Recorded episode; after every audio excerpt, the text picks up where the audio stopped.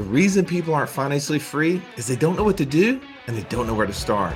I want you to join Joey and I at the Virtual Inner Circle Live April the 4th through the 6th as we share with you the exact answers to those questions. We only do this event one time per year. I don't want you to miss out. Go to wealthwithoutwallstreet.com forward slash live and enter promo code podcast. When you're at this event, you're going to get your investor DNA. You're going to get access to up to six different passive income strategies so you know leaving this event exactly what to do, taking our decades of knowledge so that you can start becoming financially free. Go to wealthwithoutwallstreet.com forward slash live and enter the promo code podcast. Stallion, today's podcast, we're going to break down what is the Wall Street way and why it's wrong. Now, you didn't get a chance to participate, but you have participated in the Wall Street way. I, I, I feel like I saved you. I threw you a stinking uh, life preserver like 13 years ago that got you out of this. And I, for people who are trying to determine how do they get out of Wall Street, why is Wall Street bad? What are some of the conversations you're hearing on calls as people reach out to our company? Well, I, I mean, I'll, I'll go ahead and say this first. I'm sad I wasn't a part of this conversation because I had all the same thoughts going through my mind 15 years ago right? Well, this sounds good, this whole different way away from Wall Street, but isn't isn't Wall Street safe? Like, is it it's safe because there's all these other people doing the same thing? Like they everybody can't be wrong, right? so can I can I can I just keep some of the 401k? Should I should I get completely out of the 401k? I don't want to really take those tax penalties. I don't want the um, the tax hit all at one time. Like how like what are what are those tax penalties? I mean, there's all these things going through my mind. What what what would people think if I didn't do this? What would people think in my HR department if I told them I didn't want the match because I didn't want to contribute money to this anymore? Because when they ask me why, I said, well, because it doesn't create passive income. And they go, well, how are you going to create passive income? What if I don't know? Right? What if I've not figured out what my investor DNA is? What if I don't know out of all the different options that are out there, which one are the best fits for me, both financially, but also in the way that I see the world? Yeah, those exactly. And by the way, if you'd asked me that 15 years ago, I had no answers, right? Yeah. I had no exposure to experts who already had built passive income portfolios in long-term rentals, short-term rentals, land flipping, e-commerce. Like all these things that you and I've gathered over the last 15 years, those things were not easily accessible immediately. And they were causing me, you know, to, to kind of hole up. Like, I don't really know what to do. I just know I don't want to keep doing what I've always done and expecting a different result. Well, I think that that's what's wrong with Wall Street, right? It never encourages you to learn. It never encourages you to get out of that pain. It's just everybody else is in it. You just get to deal with it too, right? It's like sitting at a football game the other night, watching my nephew play. It's Friday night football in Alabama, but it is cold at night. Like it got down into the high 30s and everybody's just freezing and miserable, right? And you're just like, okay, well, this is what I'm going to do. No, that's not what I'm going to do. I'm going to stink and take a propane heater, and I was going to be the one sitting in there, totally cool with the, having a propane heater like pouring uh, heat at me, and that's what it did. I was warm. Everybody else was freaking miserable. No, I'm not going to do it. Well, here's the key, Stallion. You and I know that it doesn't take 15 years to do this because you and I have already taken the pain um, of going and finding out what all these options are. We've right. found a way to present this in a way, not only through the podcast, but also through live events. We're about to have a live event coming up in the beginning of January. What are some of the things that people will be able to take away as a participant of that? Well, this this is where all the question marks that we just got done talking about become exclamation points, right? Mm-hmm. I no longer have to wonder about my investor DNA because we're going to cover that. We're going to cover how that investor DNA then gets involved in these different passive income streams. Like maybe at that point, you become clear and say, I'm going to either go all in on long term rentals and I'm going to be able to get to meet people that will take a $25,000 investment and build a million dollar portfolio of properties in one year. Like it's that if that doesn't get you fired up, then we're probably talking a different language right now. Or maybe you want to build an e commerce brand like one of our members, Daniel Espy, that's now created over $4 million of top line revenue in less than two years. Like you're going to be able to sit with the person who coached him one on one at this event. Like that is that's unbelievable value right there. It, is it is it cool? Is it cool if I kind of give the giveaway here? Like uh, what I love is that each one of these participants, each one of these speakers who's coming said, Hey, how can we give back to your community? And they have offered to give one slot in a drawing within the event. We're going to draw live one slot each into one of their coaching programs that go from 10,000 all the way up to $35,000 to be a part of it.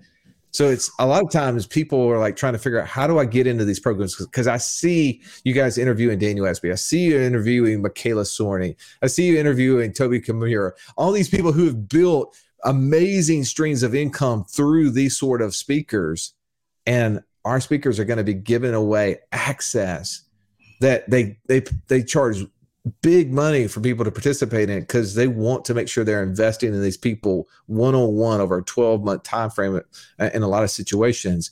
As a um, attendee, you will get entered into that drawing. So Joey, I know this is going long. I hate that you didn't get a, uh, a chance to participate in this, but I, I, want everybody to take time, just like the ad at the very beginning said, go to wealthwithoutwallstreet.com forward slash live. Don't miss out January the 6th through the 8th to participate, to hang out with the Stallion and I live, but more importantly, to get the clarity you need in 2023 to start on your path to becoming financially free. Stallion, pull up your chair. Let's belly up.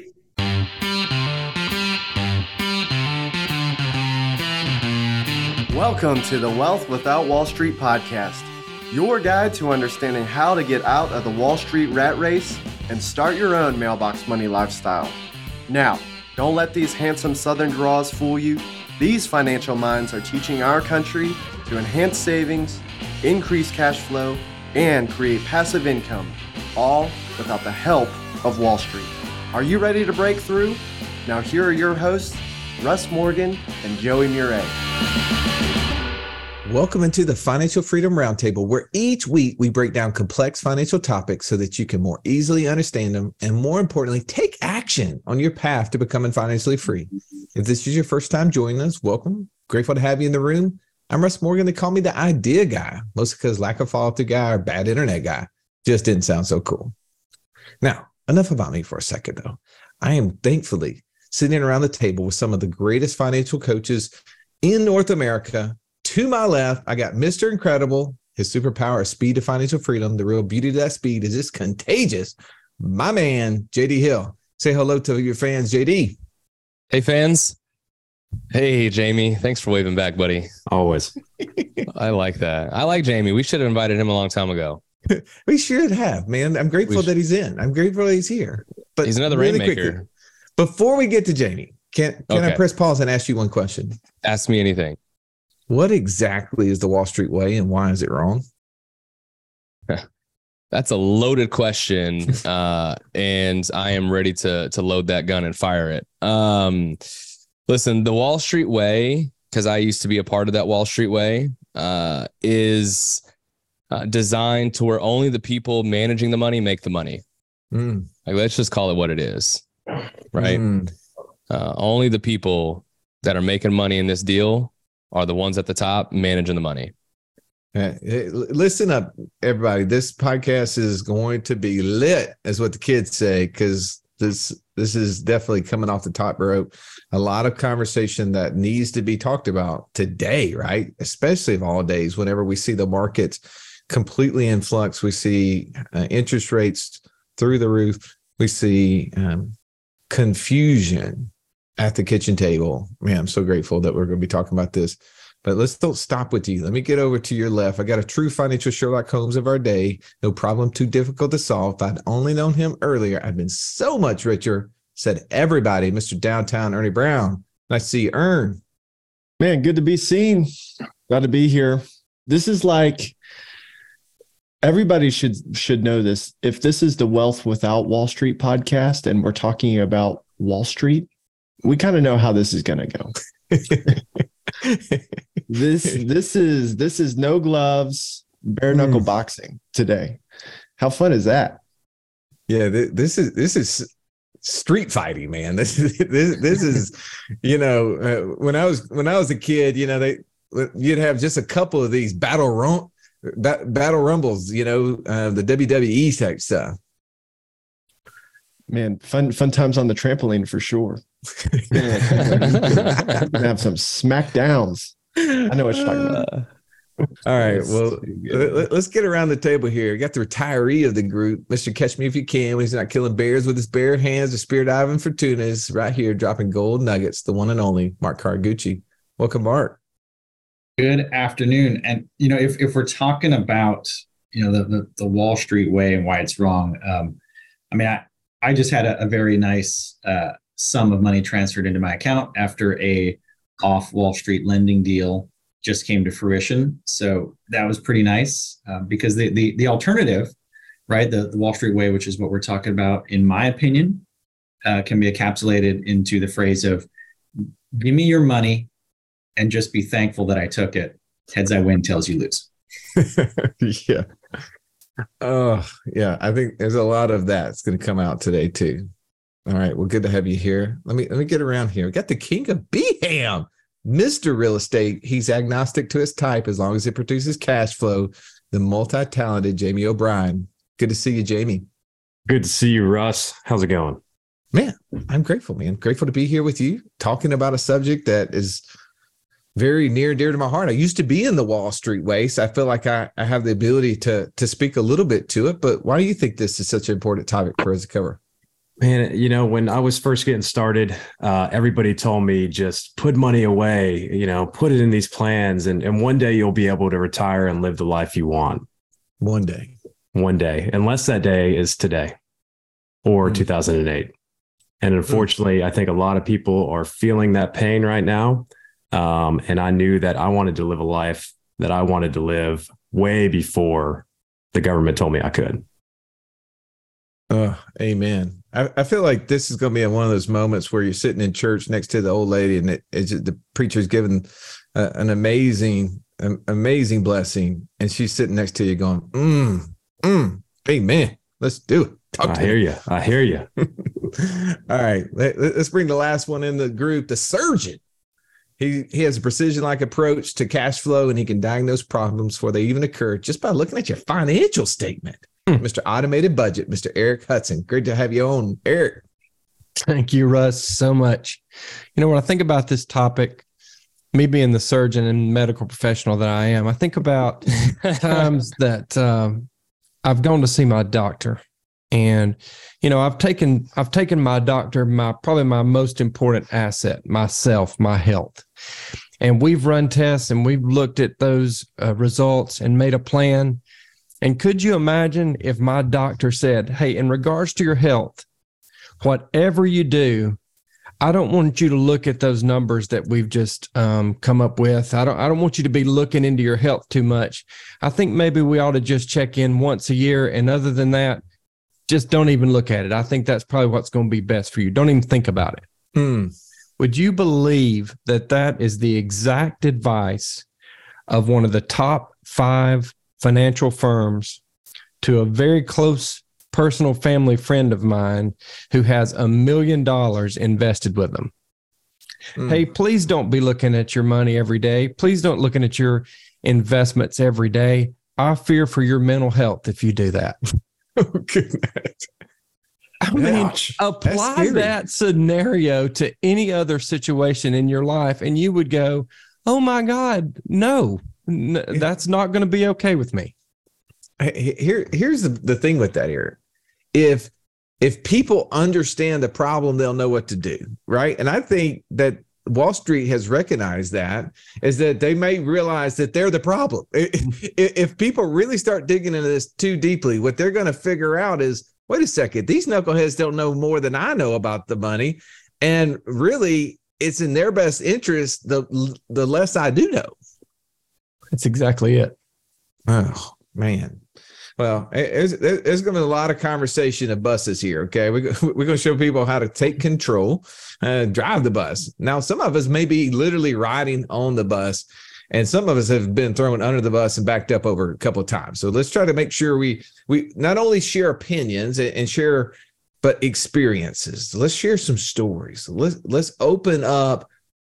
Maybe the person who's listening to this for the very first time says, "I, I was told to go listen to this podcast, Wealth Without Wall Street. I don't even know what that is. I don't understand why they're talking about the Wall Street way and why it's wrong until we break down some of these stories, some of these concepts. Ern, I'm gonna let you start off because I, I know you're gonna come off the top rope. Bring it for me. Man, I think one of the one of the things that we look at in the Wall Street way is just the fascination of diversion. we we sit with these financial advisors or we listen to financial gurus and we listen to the conversation about interest rates portfolio allocations, stock bond allocations. And, and that seems that stuff seems so difficult to us that we say there's no way I could figure that on my out on my own. I need the help of a financial professional. I need to be entrusting my dollars uh, into an institution that can manage this for me because that's that stuff's way over my head. And so we get we get distracted. We say hey look at all this stuff going over here that's that's really difficult to understand. When over here on the other hand we're getting dollars siphoned off on fees just to play the game.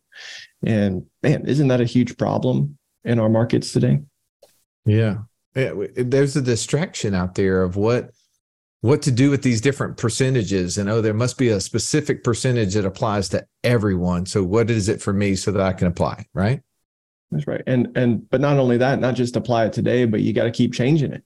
Hmm. right? The older you get, you got to keep tweaking that. You got to keep tweaking those percentages.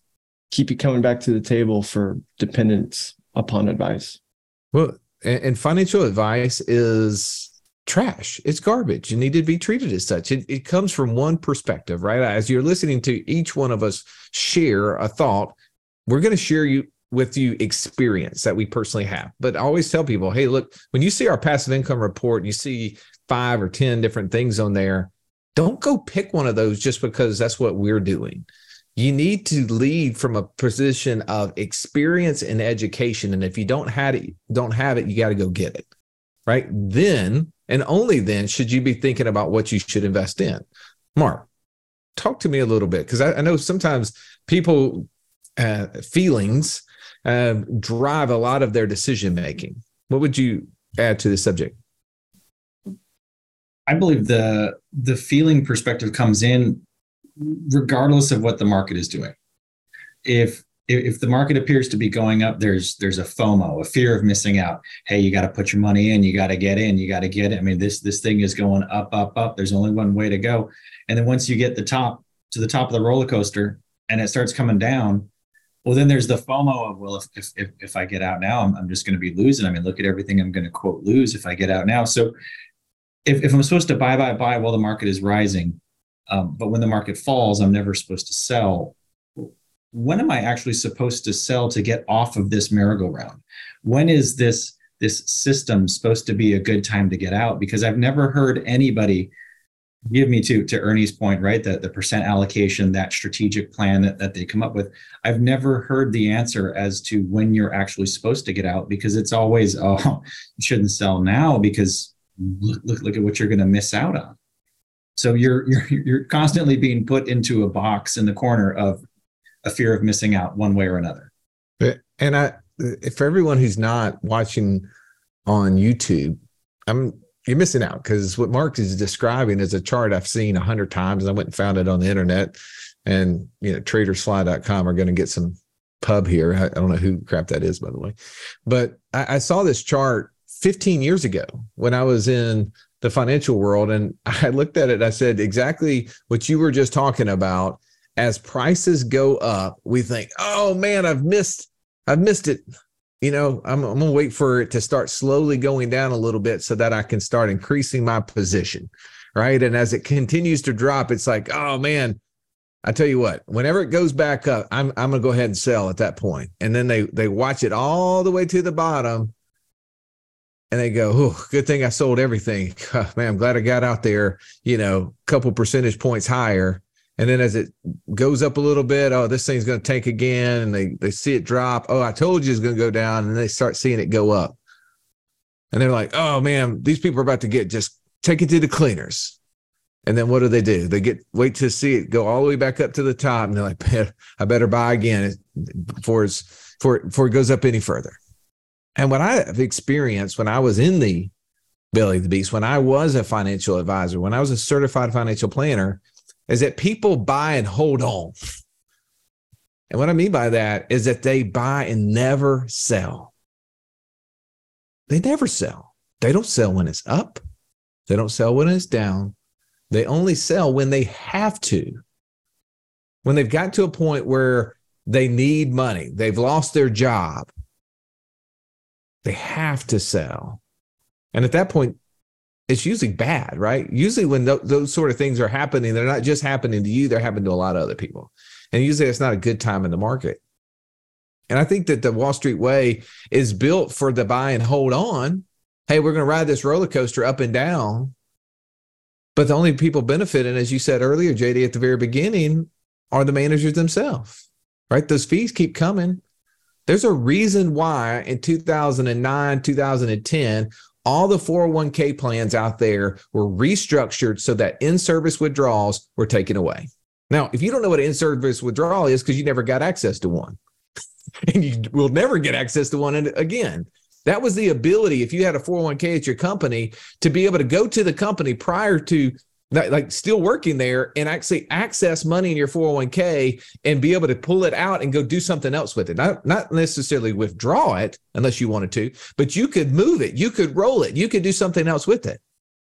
Well, the the, the, the fund managers out there recognized in 2008 2009 when the markets were crashing and those balances they were getting paid percentages off of were 50% of what they were and then people were getting nervous at the bottom and starting to take money out because they had lost their jobs they said man we got to create some provisions here that's going to keep us from ever having that happen to us again and by us i mean wall street So we're going to we're going to go in there and redo all the contracts with all the employers and say, hey, by the way, um, this is the way it goes going forward. You don't want your employees taking money out of their 401ks um, when they're not 59 and a half. They're going to spend the money. They're not going to have it for retirement. It's going to make them more stressed out. And so they did away with all the in-service withdrawals. And so the only people that were making money along the way were the Wall Street advisors. Now, I know I'm not the only one with that thought process, right? Talk to me, JD. What's what's your thoughts on this? Well, I, I got a number of thoughts. So if if I told you, Russ, that you were going to hire someone that was part of an industry where 80% of the people in that industry underperformed their underperformed their benchmark, would you want to hire anybody in that industry? Is a 20% success rate is that a good thing or a bad thing? Um, that's bad. I mean, 30% is good in baseball. Uh, 20% is no good. Uh, this is this is a real report, right? You can you can you can look this up. Okay, 80% of US fund managers underperform the S&P 500. Like how is that a good thing? That's awful. Literally it's terrible. And and it as a guy that was one of the ones that managed money for people, right? Like I, I did that. I I I got to to charge people an advisory fee. After a while, you get to this place where you're like, wait a minute, this something seems off here. Anytime somebody calls me and says, Hey, I need cash, I'm like, no, no, no, you can't take any money out right now. We're doing really well. Or somebody needs you can't take money out right now because the market's not doing too well. You need to actually buying right now. Mm-hmm. The answer was always no, right? I'm always telling them no as if it was my money to begin with. So the irony of it is, is that as the advisor, I I, I take all the control away from people. I take no risk. None of my money is invested, and yet I get to spend all the money right away because I'm hmm. charging you an advisory fee. And whether your account goes up or your account goes down, I still get my advisory fee. It's well, the rawest deal I've ever been a part of. This podcast is amazing, almost too amazing, Russ. There's too many ideas, and I don't know where to get started creating passive income. Well, here's the thing, Joey. I think one of the things you need to consider in that statement is what is it costing you to not know? What is it costing you not to take action? I love the statement that says you don't have to be great to start. You just have to start to be great. If you're struggling on where to start, you have to know what type of investor you are. Know your investor DNA. And if you want to learn more about this, you can join us in our passport challenge at wealthwithoutwallstreet.com forward slash passport. Get started today. Your the way you get paid is in direct conflict to what's best for them. It always 100%. was. I, I remember having a conversation with a couple. They lived in um, Tupelo, Mississippi. And at the time, uh, they were one of the bigger accounts we had. I had driven all the way over there. It was a decent drive from Birmingham. Sat in their sat in their living room, and we were talking about what was getting ready to happen. What what seemed to be, you know, at the time a big election. This was 2007, right? Preparing for for some things happening um, in 2008, and they were getting a little skittish. They were saying, "I'm I'm a little bit concerned about what's going to happen and and what the election may, uh, how that may change our economy and some of the things that are going on." Are like, no, the last thing we want to do is take money out of the market, right? That's just not a good idea. We might want to reallocate, change our percentages, right? The same garbage we were just talking about a second ago. The last thing we want to do is take it out. And I remember in September of 2008 when the market crashed, I thought about that conversation I'd had with them. I thought about the fact that I I had sat there and given them words of encouragement to stay and now their counts were 30 to 35% less than they were when we had talked a month and a half, two months before. And I just thought, man, this is this is really this is sad. Now, I didn't do it on purpose. I didn't think that it was going to go down 35%, but at that point in time, getting out of the market didn't make sense anymore, right? Like, well, if we get out now, we're going to accept the loss. We just need to ride it out. And we went into the lost decade. Jamie, you have some personal experience with this too. Man, I do. I'm a big believer in learning from other people's mistakes, um, paying attention to what's happening around you, and and trying to find a better way. And so, um, you know, I started my real estate journey several several years ago now, and and I just wanted more control over my capital and being able to use it. And that story comes back to 2008. You know, uh, the old saying goes, "Fool me once, shame on you. Fool me twice, shame on me." Um, yeah, I remember it vividly in around 08 watching and talking to my father about how he had lost 40% of his net worth practically overnight. Hmm. And this is a very smart man, very successful man who took a lot of pride in hiring and paying for good advice. That was what he always told me is pay for good advice. And his investment manager or money manager, whatever you want to call him, I'll never forget this quote. Told him the only way you're going to get out of this is the way you got in. And he just retired last year. And here we are in the same exact situation that we were faced with in 08 or a very similar one. Let me put it that way. So, uh, you know, it's uh, it it, it hurts me a little bit to to talk about it because it is my father, right? And and you would think, you know, as I learned and as I grow, it's trying to show him alternative investments to control that capital and put it to work in other places and, and diversify, if you will. But um, sometimes you just can't teach an old dog new tricks. So I have no idea what his exact situation is, and I, you know, I don't really want to ask. So unfortunately, that make hits a- really close to home. Can I make a quick comment real quick? I I don't want it to sound like um, you know, I'm demonizing the advisor, right? But and, you know what I'm saying? Like I'm not I'm not disparaging or saying that the advisors managing the money are bad people. Right. I think the system and the way that it's set up, other than you, right? And I think the system and I'm kidding. I think the system and the way that it's set up is it sets that it sets it up to be that way. Absolutely. right? And and so it's not the in other words i don't think i was a bad advisor for the people that i was trying to help because i had their best interest at heart. Like i was actually trying to help them based on how i was taught and trained. And i only knew what i knew. I didn't know anything else other than what i was taught and trained to do. And so i don't think advisors are inherently bad people. I just think they're in a system that they don't know any different hundred percent. I couldn't agree with you more. I mean, I think I think we we don't know what we don't know, right? You, you know, we know the world that we live in and we that surrounds us. And uh, to your point, what we've been taught to do. And if you don't look for a better way, there is only one way, right? So let, let's go into let's can we stop right there and just talk a little bit this JD, because you and I spent time in this. What what Jamie just said is they only know what they were taught to do. Where were you and I taught from? Who taught us? Uh, Wall Street. Wall Street, right? The mutual fund wholesalers would come into our offices and talk about the funds that we were able to sell, and they would talk to us and teach us about them, right? That's right. Hey, were you That's ever right. Going out on your own and just like seeking your own information and learning on your own about how to do all these things? Or was it just sitting in a classroom setting where you had a wholesaler teaching you about the fund, talking to you about the alpha, the beta, the standard deviation, the, all the different risk profiles, right? All the great It- letters. Yep. Yeah, yeah. I mean, yeah, the the tenure of the fund managers, right? The track record of the funds itself. That that's where we were taught. We were literally being taught. It, it would. I mean, again, I, I know this could be a touchy subject. It it would be like taking vaccination advice from Pfizer, right? Like, I mean, what else are they going to tell you? That's right. Right. I, I mean, whether it doesn't matter what side you're on of it, right? What what, what do you think the fund manager is going to tell you? Hey, by the way, this is not a good idea. Of course they're not. That's how they get sold.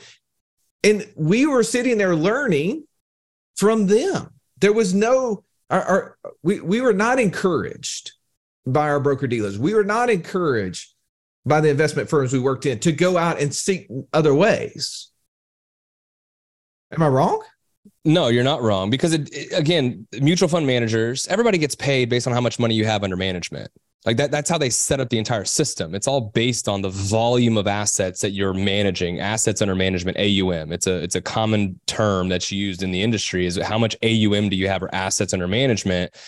And then everybody gets paid a fee off of that. The compliance officer gets paid a fee off of that. The the fund managers are getting paid a fee off of that. You're getting paid a fee off of that, right? Everybody's getting paid off of the assets under management.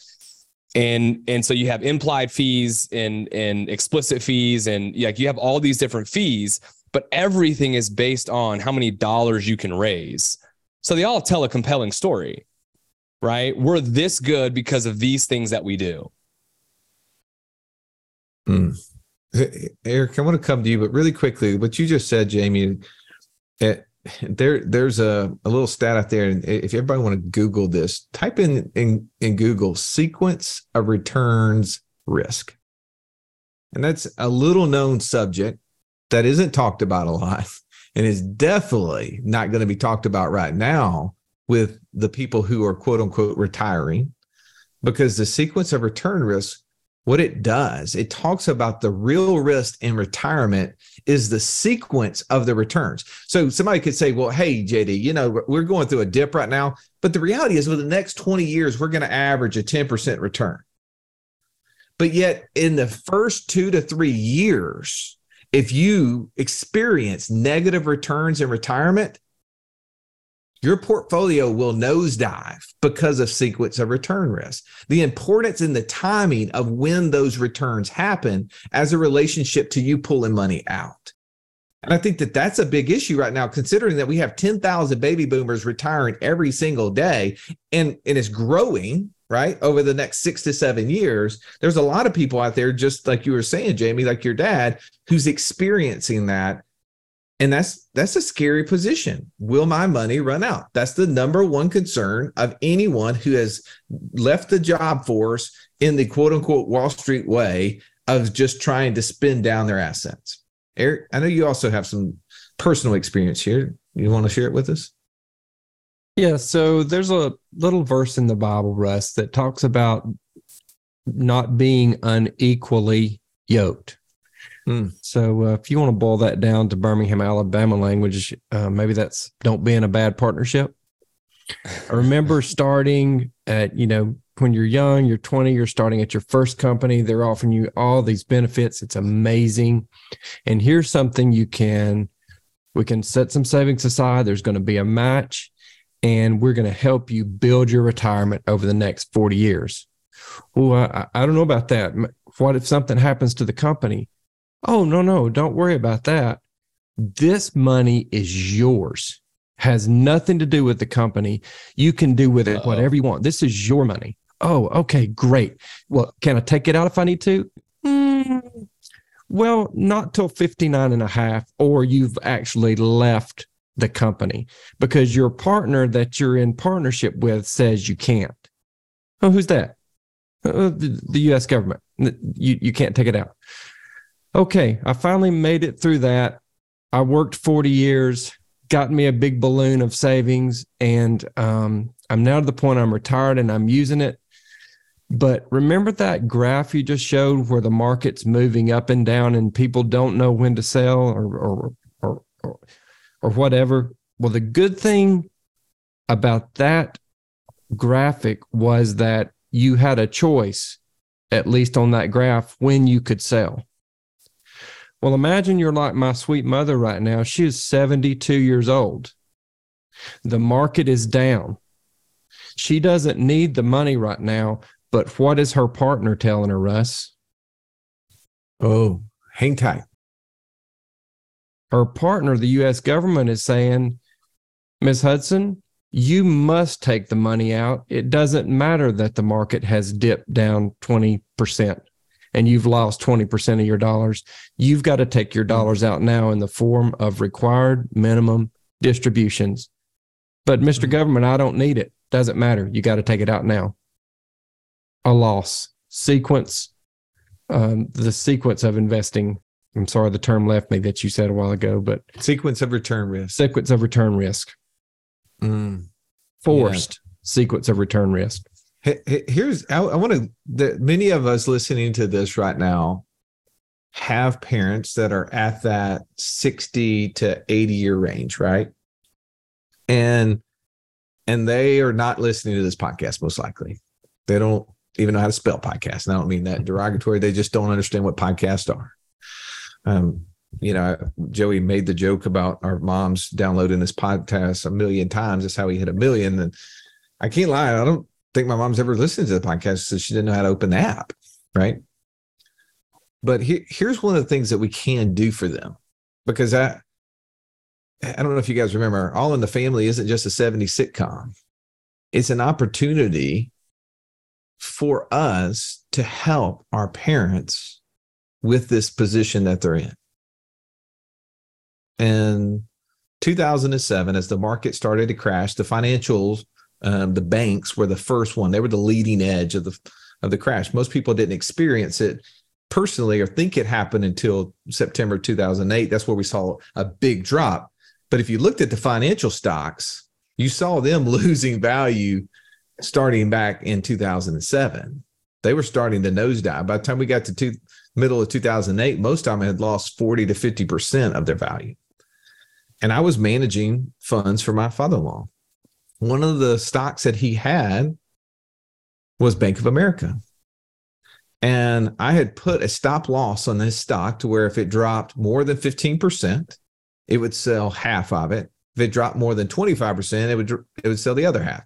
And when he gave it to me, I said, "Hey, by the way, I'm going to do this little thing, but I mean, it's never going to drop, so it doesn't matter." But it was, you know, that was what I was taught to do. Good little little little tactic, okay?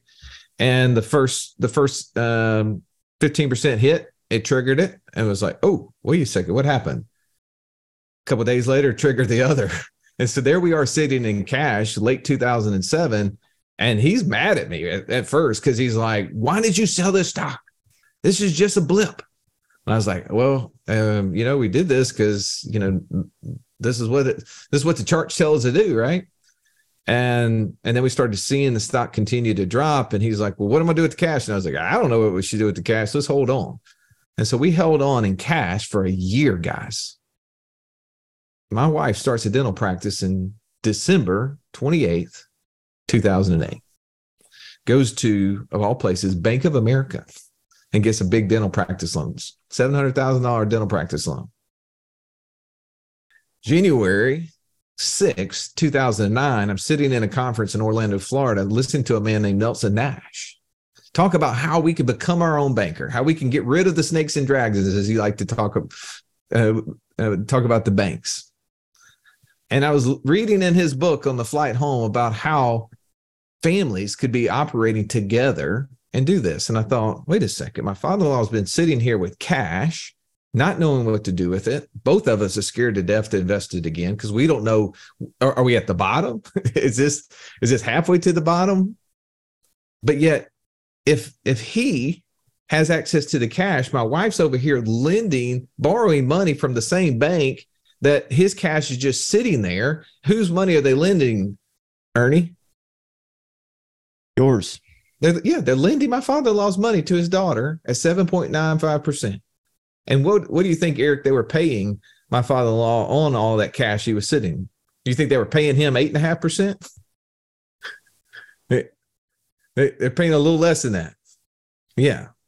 So here here we go. I got I got my father-in-law sitting in a cash position, my wife borrowing money for her business. And I said, let's put this thing together and let me show you how to do it. And we set up a legal agreement, did all of the arrangements with the insurance companies to, to collateralize the loan in case the, the place burned down. We set up an insurance policy on my wife that he's funding with the the the payment that she was making to Bank of America starts making it to him, and we start stacking cash in a place that he can access.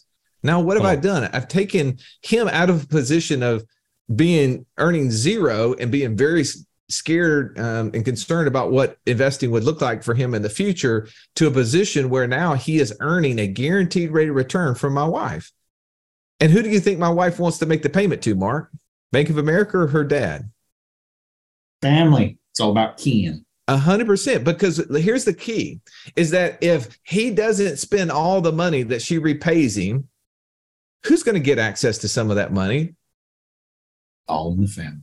Yeah, it's going to be all in the family. And I, I, think that there's an opportunity here that you're learning about how money works. You're learning how to become a better investor. You're learning how to build passive income streams, yet your parents aren't. And they don't want to learn. Most of them don't want to learn. But there's an opportunity for them to be able to invest with you. And you shouldn't take that lightly. You need to have the, the experience to do that responsibly. But as you do that, you should be talking to them and helping them get money out of these banks earning zero to two and a half or three percent. I know rates are increasing, so maybe they're getting three and a half percent, but still, that's a fraction of what you might be learning how to uh, use it to make, right? So that's my going to be my final thought. Mark, and coming to you, we'll, we'll get everybody's final thought. We'll wrap up. Final thought. I'm going to circle back to my original thought, which is FOMO there is the fear of missing out as the market's going up. There's the fear of missing out if it's going down. But I want to challenge your fear of missing out. What are you missing out on right now when you lock those dollars up into that system? Because fast forward to the people who have now, quote, retired, and their fear of missing out is the fear that if they actually do the things that they were told they could do in retirement, they're going to run out of money. So, what are they really missing out on? Mm. And that's always my biggest fear because quality of life is normally worth more than any of us are willing to pay. And if you sacrificed your entire quote working adult life to get to this point where you're supposed to be able to enjoy things, and now you can't because you're worried and you, you have a fear that you're going to miss out on the ability to put food on the table, that doesn't sound like a lot of fun to me. So I'm, I'm, I'm going to give that one a hard pass. Mm, I agree. Ern, final thought. Yeah, I'll come back to my first thought as well, which is just the summary of this fascination with the diversion. you brought this up about uh, taking taking some drug by Pfizer. Uh, of course, you would take that. the The problem in the financial world is that we're we're fascinated with treating symptoms. Mm. That's what that's what Wall Street is doing is treating symptoms. The symptoms of hey, we're practicing good modern portfolio theory. We've got great allocations. We're outperforming the market, maybe uh, we're not talking about the fees that we're collecting. We'll give you a meeting one time a year just so that you can stay on target. No more than that because that's not good for you. Uh, we'll make sure that we're setting you up for a good retirement, or at least we'll make it seem like you're on the journey. When the disease is the person who's entrusting those dollars remains out of control, lack of understanding, and lack of access to their own cash, as Eric was talking about. So that's the problem the fascination with diversion. If we can keep you focused on the urgent, just think about the crypto craze that we just went through. We'll keep you from focusing on the things that are really important, which is your understanding, your access to cash, the deals mm-hmm. that you can do that get you freedom today. That's my final thought. Jamie, I'd hate to have to follow that, but you have to. That is a tough one to follow, Russ. Ernie, that was ooh, that was deep. You know, I my final thought, Nelson Nash always says, and for me, if I get this a little backwards, but if you know the problem or understand the problem, you know what to do. Mm-hmm. I think a lot of people don't understand the problem. And you know, if you're listening to this, uh, you probably fall into a couple camps. Either you fully understand the problem and you probably actively taking action to uh, to know what to do and move on to your next steps, or you're trying to find a better way, right? And so I would just encourage people to invest in themselves. Um, you know, one of the a great way to do that would be talk to us. We're happy to get into more detail on, on a call and, and talk you through your current situation. Um, you know, we get together with people all the time and just mastermind around what's going on, or just invest instead of putting that extra $5,000 into a Roth every year, invest in yourself, invest in an education program to, to look at alternatives or to buy books or to study something that may give you a better option than what you're currently doing. Mm, very good. JD uh, Ronald Reagan uh, once said that uh, uh, some of the, the nine most terrifying words in the English language are I'm from the government and I'm here to help. And uh, I think that perfectly also relates to Wall Street, right? Um, because who better to have your best interest in mind than you? And um, because you know what you want for your family better than anybody knows what you want for your family. Um, and uh, and I just think that they've they've made it so complicated and so complex that people feel almost trapped as if that's the only option when the reality is is that it's not. Um, and you're far better off of you taking control of that than you lending it to someone else to take control of it for you. So good. All right eric wrap us up man. I think everyone has been given a measure of discernment in their life and i can prove that for every listener by thinking back on the times that you've walked out of your house or and thought am i forgetting something? Or you just knew something didn't feel right only late to later to discover that gosh i should have listened to that little feeling. Well i, I think all of us can say when we were throwing money into that um 401 or 401k qualified plan we just got the sense that something about this doesn't feel right I would just tell you to listen to that little discernment, listen to your gut, and follow what these guys are saying. Each one of them are saying, invest in yourself, invest in your education. When you know better, you'll do better. Hey Jamie, it's okay. She she wants to get in the picture. She looks a lot better than you do, by the way. This is the beauty. this is what financial freedom looks like is when you can have your kids sit on your lap while you're doing a podcast and you're talking about the Wall Street way. Because I'm going to say most people are not able to have that sort of ability, right? Because we are so connected to our work and our work has taken us away from those that we love. And so so grateful that um, I get to do this with you. Uh, I'm so grateful that you're listening to this podcast. Right, there's opportunities out there. If you don't know exactly the problem, the the easiest way to better understand it is to jump on a call. Go to wealthwithoutwallstreet.com forward slash free call, and one of these coaches will take 15 minutes with you, help better understand what you're trying to do and give you insight. If it makes sense, they'll go deeper with you. Otherwise, they'll point you to a resource, point you toward a podcast, maybe uh, point you to a connection that would help you on that journey. But what we want is you to to have the ability to to choose the next step in life. It doesn't mean leaving work.